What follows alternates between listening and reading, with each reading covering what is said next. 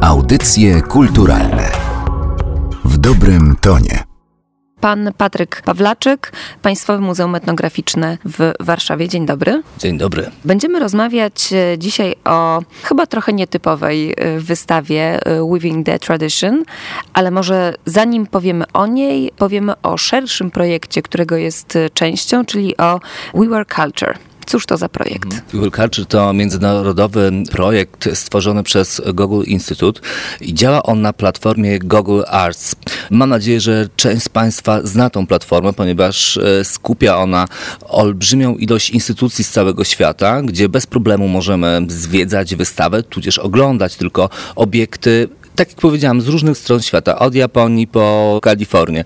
Natomiast e, We Were Culture jest projektem e, stricte modowym, ale nie do końca w rozumieniu potocznym, ponieważ obok kolekcji Diora czy dużych, wielkich domów e, mody, kolekcji modowych, które no, kojarzą nam się jak gdyby z historią mody, pojawia się również moda etniczna, ale również sposoby wykonywania tradycyjnych tkanin, więc mamy na przykład historię sari czy historię kimona, ale nie tylko, również modę wśród mniejszości etnicznych na świecie, czy to w Chinach, czy właśnie w Polsce, ponieważ e, właśnie tej mody etnicznej dotyczy nasza wystawa Waving the Tradition. Bardzo łatwo jest to sprawdzić, ponieważ gdy wchodzimy w Will Culture, klikamy we współorganizatorów, we wszystkie instytucje, które brały w tym udział, a ich sto kilkadziesiąt i tam znajdujemy Państwowe Muzeum Etnograficzne i mamy nasze wystawy. Jest jeszcze inny sposób na to, o wiele prostszy i ciekawszy, ponieważ platforma Will Culture daje możliwość takiego ciekawego przeszukiwania, właściwie bawienia się w tym labiryncie ponieważ jest to swoisty labirynt, konglomerat różnego typu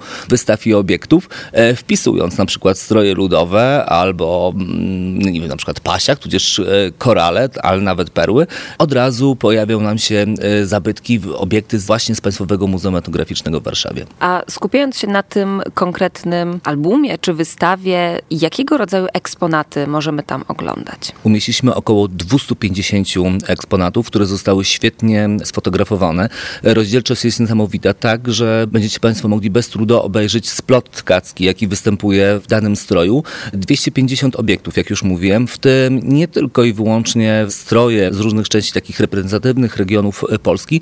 Znajduje się tam również mnóstwo fotografii z okresu międzywojennego, z naszego archiwum, e, również szalenie ciekawych, ale oprócz tego pojawiają się również XIX-wieczne grafiki, czy chociażby ornament, na przykład haftu lub e, właśnie spodu tkackiego, sfotografowany z bardzo bardzo, bardzo bliska. Według jakiego klucza dobierane były te eksponaty, które się finalnie znalazły na wystawie e, Within the Tradition? No, oczywiście w, były to przede wszystkim ubiory ludowe z terenów polskich, a w Polsce mamy około aż 50 typów ubiorów ludowych. Oczywiście aż tyle nie udałoby się umieścić na platformie, więc wybraliśmy ich kilka. Takie najbardziej e, reprezentatywne dla każdego z województw, właściwie dla każdego z regionów etnograficznych e, w Polsce.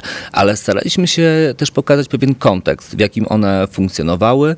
To nie są suche informacje typu technika, wykonanie i datacja. Nie, możemy się tam dowiedzieć wielu, wielu ciekawych e, rzeczy właśnie dotyczących kontekstów ich funkcjonowania. A dlaczego to właśnie splot, e, zwój, haft, to co już się pojawiło w Pana wypowiedzi, stały się tym chyba sercem tej wystawy, jeśli można tak powiedzieć? Tak, oczywiście tkanina i ornamentyka właśnie w hafcie, tudzież w samej tkaninie jest szalenie ważna i wielu z nas nie wie, jakie bogactwo niesie za sobą spuścizna kultury ludowej. I te tkaniny i hafty są niesamowite. Każdy region ma swój typ. Jeszcze te typy dzielą się na podtypy, na jakieś różnego typu inwarianty.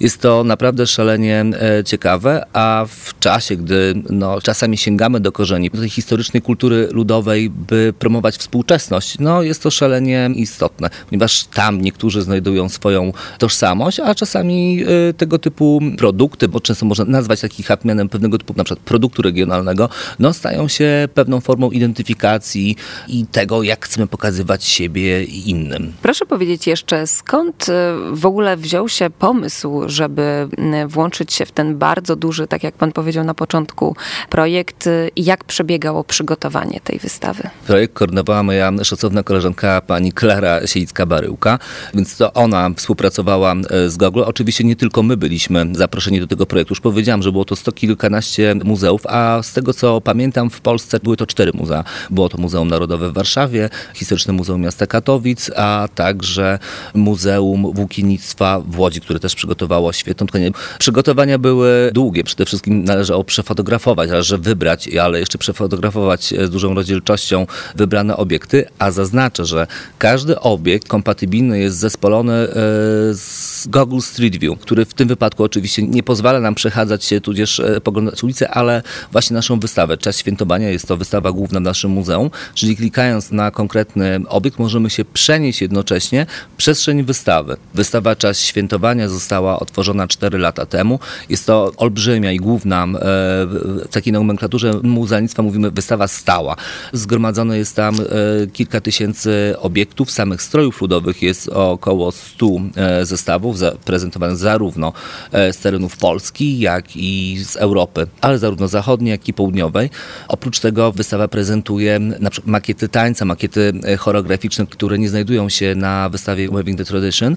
Wystawa Czas Świętowania prezentuje również kulturę ludową w oczach jej odbiorców i czasami twórców. Stąd proszę się nie zdziwić, że pojawiają się wycinki z filmów lat 20. czy 30., ale również 70., które właśnie przedstawiają tą kulturę ludową, ale już w taki sposób e, sceniczny e, lub przedstawiają pewnego typu wyobrażenie na temat tej kultury.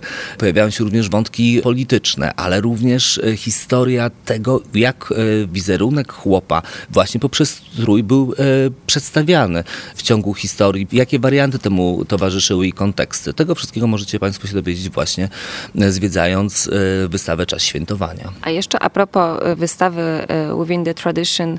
Kiedy czytałam przygotowany przez Państwa opis tej wystawy, zaciekawiło mnie pytanie, jakie tam stawiacie. Oglądając tę wystawę, można dowiedzieć się, jak rozumiana jest moda właśnie w kontekście tej kultury ludowej. Czy Pan może oczywiście, tutaj uchylić rąbka tajemnicy? Tak. Podobnie jak w rozumieniu mainstreamowym mody, czyli coś, co cały czas e, się zmienia, ulega pewnego transformacji, nie jest oczywiście odcięte absolutnie od kontekstu kulturowego. Tak samo e, w kulturze ludowej moda zmieniała się cały czas, e, zarówno strój, jak i tkaniny zmieniały się. Zanikały jedne formy, pojawiały się drugie, a modą ogólnie na przykład na Mazowszu nazywano układ pasów na tkaninie, taki raport pasów. Przypuśćmy, określenie idzie nowa moda, zapowiadało pojawienie się nowej kolorystyki w pasiakach zarówno kobielskich czy łowickich. To jest szalenie ciekawe, mało osób o tym wie.